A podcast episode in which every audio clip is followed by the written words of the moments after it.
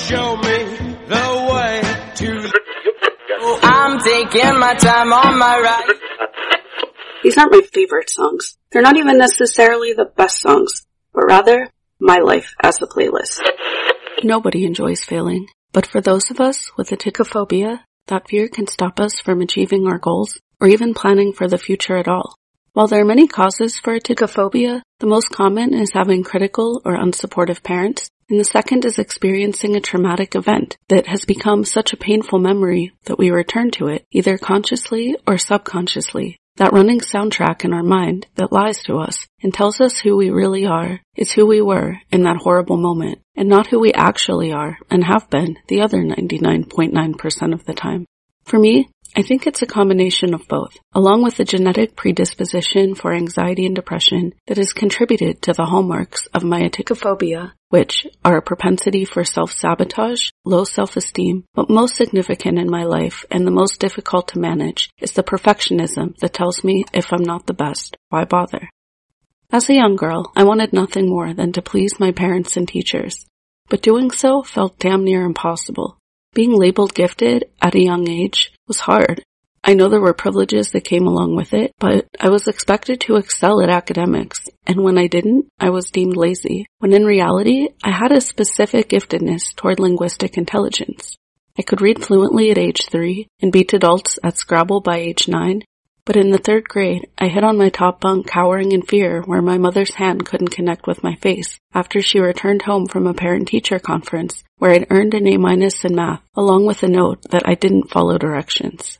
And as a young girl, I dreamt of being a scientist and inventor.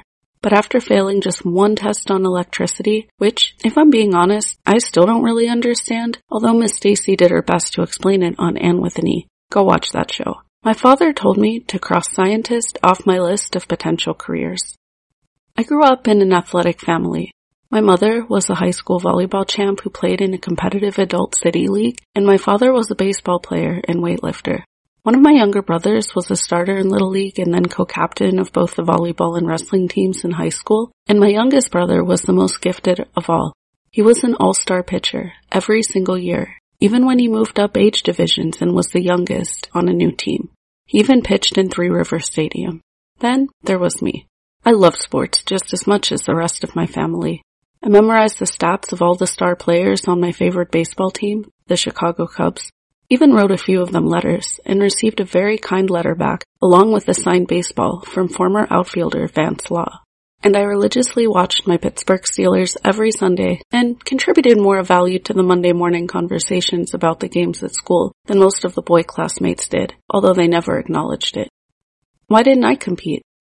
I was born blind in my left eye, which meant both limited scope of vision and a warped sense of depth perception, making my hand-eye coordination or lack thereof a problem. That didn't stop me in fifth grade from trying out for our school basketball team. Every day after school for a solid week, I showed up and ran drills, practiced layups, and by the last day of tryouts, I'd had yet to sink one single basket. Unsurprisingly, I didn't make the team. While it would have been lovely to have someone teach me adaptive strategies I could use as a visually impaired athlete, I realized I was asking a lot of our low paid coach, and also this was the 80s, but beyond that, she disliked me and lobbied to the school principal that I shouldn't even be allowed to take part in PE because, according to her, I was a danger to myself and others. Seriously. The worst part wasn't not making the basketball team. The worst part was when in looking for solace, I told my father that I didn't make it, and his response was to yell at me for even trying out. What the hell were you thinking? What made you think you could even do that? How embarrassing. While the rejection of my father hurt more than the rejection from the basketball team and coach, I was young and undeterred. Cheerleading tryouts came that summer between 5th and 6th grade. On the first day, we were taught a routine, which we had a few days to practice and then had to perform for the cheer captains and coach. I went home and practiced and practiced and practiced, lived, breathed, dreamt that routine. On the day of tryouts, I performed much better than I thought I would actually, making the kicks and nailing the splits. Was I awesome? I'm quite sure I wasn't. I was an awkward, uncoordinated 11 year old girl. But I left tryouts that day confident and hopeful that I'd find a spot on the team. When the roster was posted the next week, I rushed out to the school to find my name missing. Of the 11 girls who tried out, 8 had made it. Two were alternates. And me. Not there. I was mortified. Not only did I fail to make another team, I was the literal worst. When my grandma, who was the school secretary, asked me about tryouts, I lied and told her I'd made it. I lied to other classmates too. I knew I'd be found out, but I couldn't bring myself to face the humiliation. I spent two solid days at the local park, alone, trying to devise a way I could talk myself onto the team before school started that fall. Surely they could use a third alternate on the practice squad. What's the harm? Then I was found out when my grandmother excitedly told the cheerleading coach how great it was I was on the team, only for the coach to tell her she was very sorry but there had been a misunderstanding and I actually hadn't made it. When my parents found that out, and also that I'd lied, I was told again how I'd embarrassed the family and that I never should have tried out for cheerleading in the first place. I was determined to make my father believe that I was good at something, to make him notice me and earn that previously elusive compliment. I hatched a plan. If I can make it there, I'll make it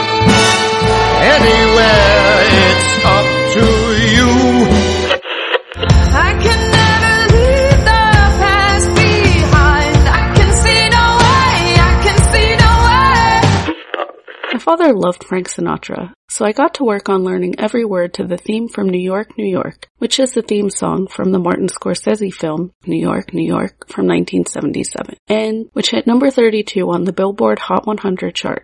Liza Minnelli wrote and performed the song in the film. It's one of the best known songs about New York City and in 2004 finished number 31 on AFI's 100 Years, 100 Songs survey of top tunes in American cinema. I created a dance routine and even roped my younger brothers into being my background singers and dancers.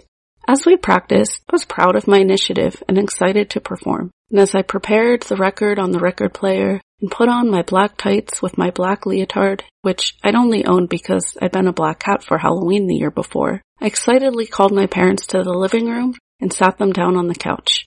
And, with all the heart and spirit an awkward 11 year old girl could muster, the needle hit the record, and the lyrics, Start Spreading the News, start to play.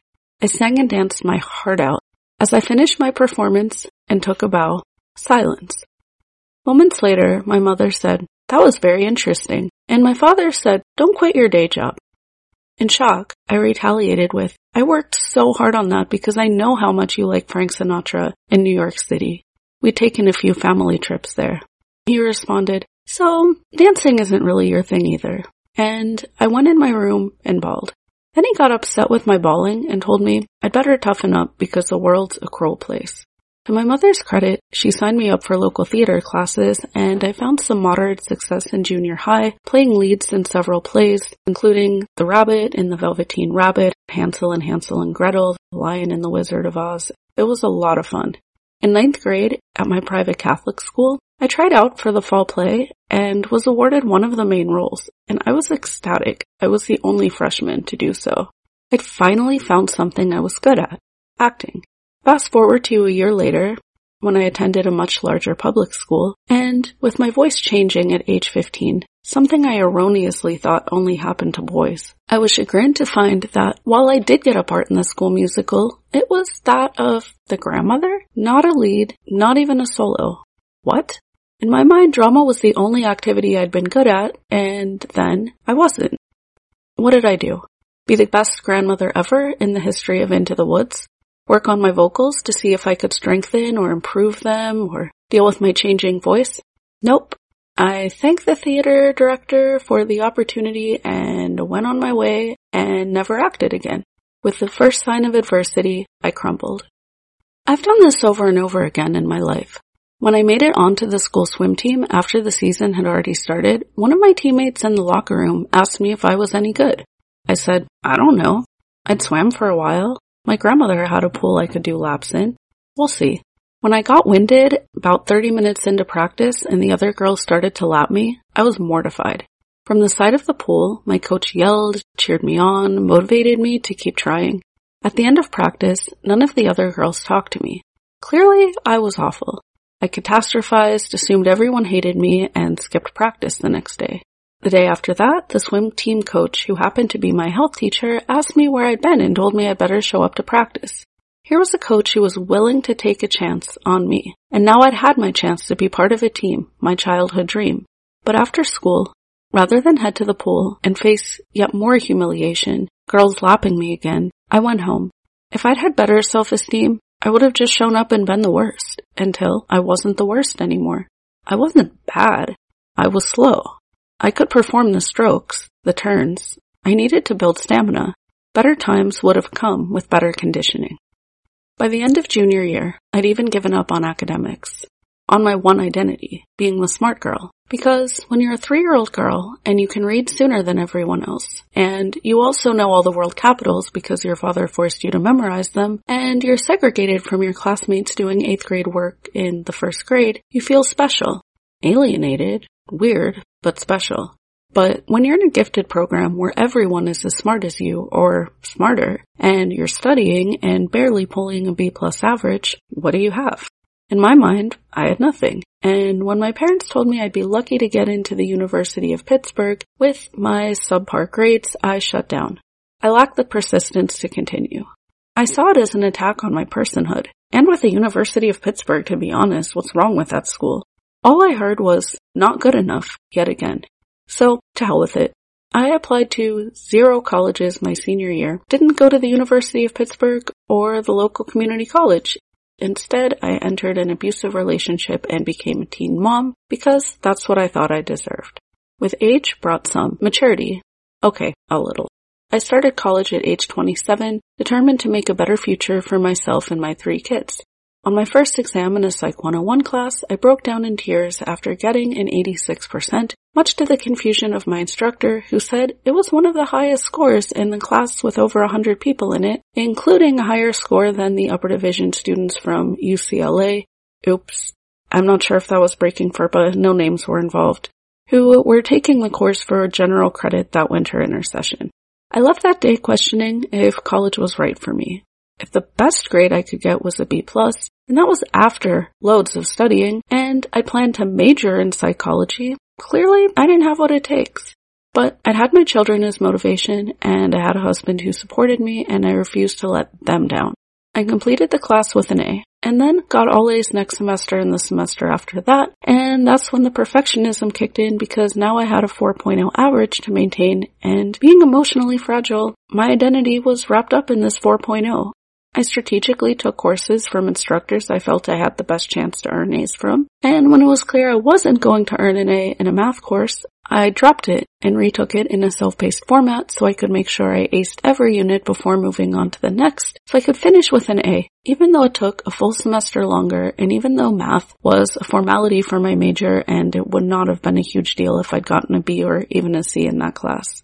In my senior year, I petitioned for a grade change from an A minus to an A in a Latin studies class after I performed poorly on a midterm through an odd fluke of me forgetting information I'd studied and that particular information I'd forgotten being quite central to the major essay question.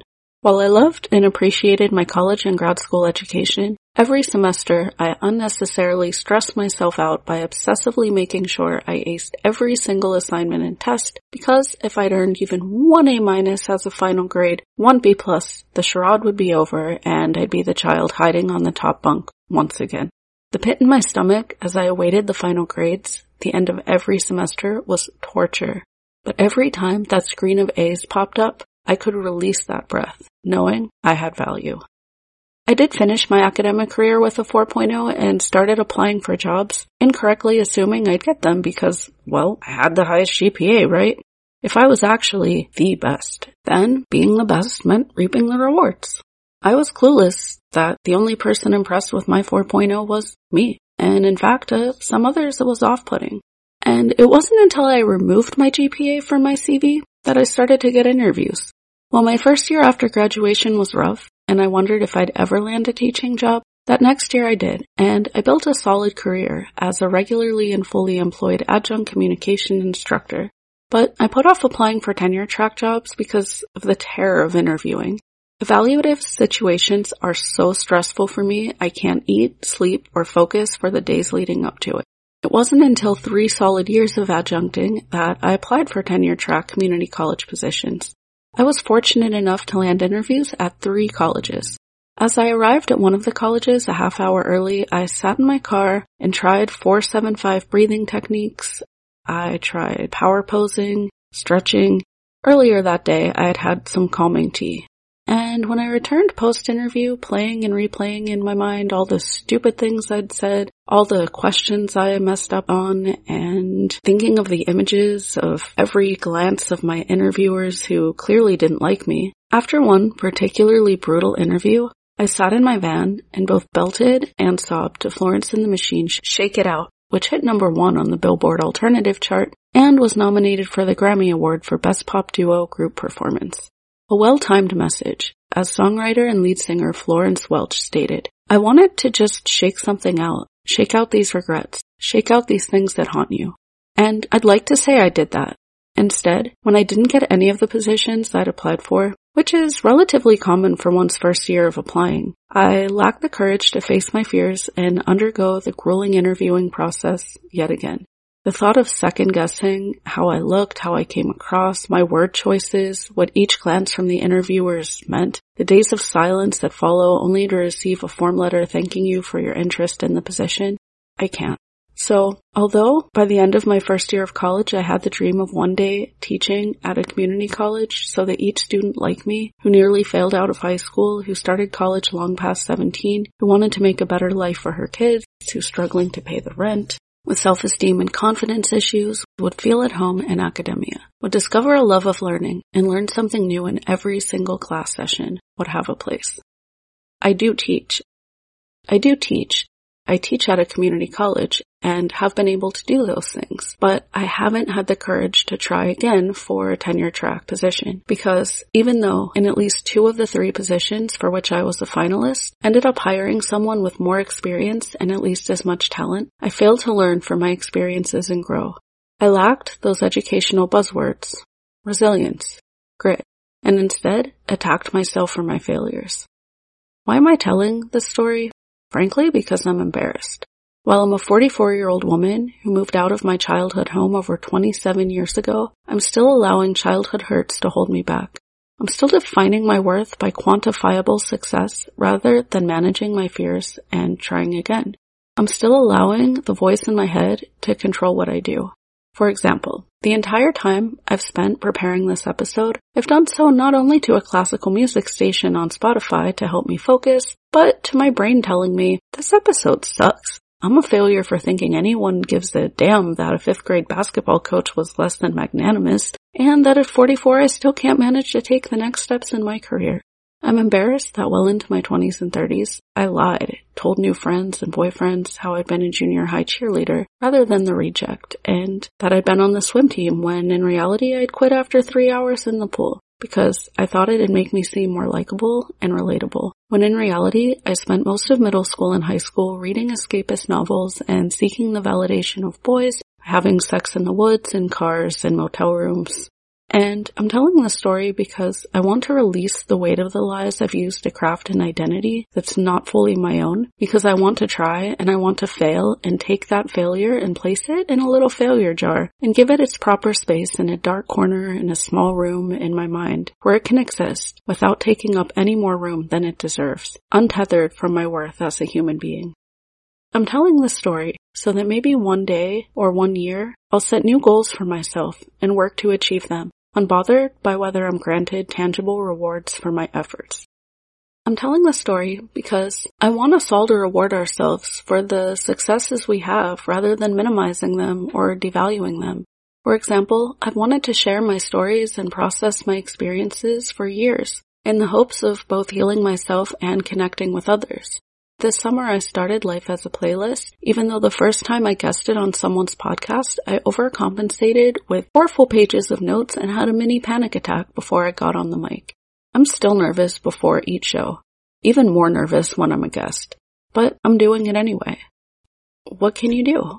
When setting goals, visualizations and visualization boards are one of the most popular suggestions I've read for manifesting what you want. But some research shows that for those of us with childhood trauma, anxiety, and depression, that visualization can sometimes have the opposite effect and increase our fear. Instead, I've found breaking larger goals into smaller goals and having a detailed plan works better. but I'm a Capricorn rising with a triple Virgo in my major planets. That might not be what works best for you.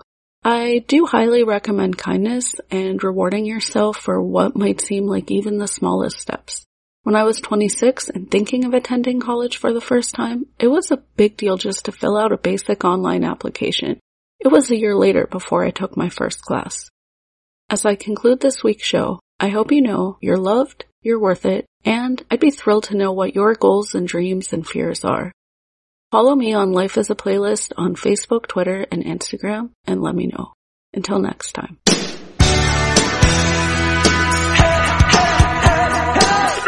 My love is music. What do you love about music?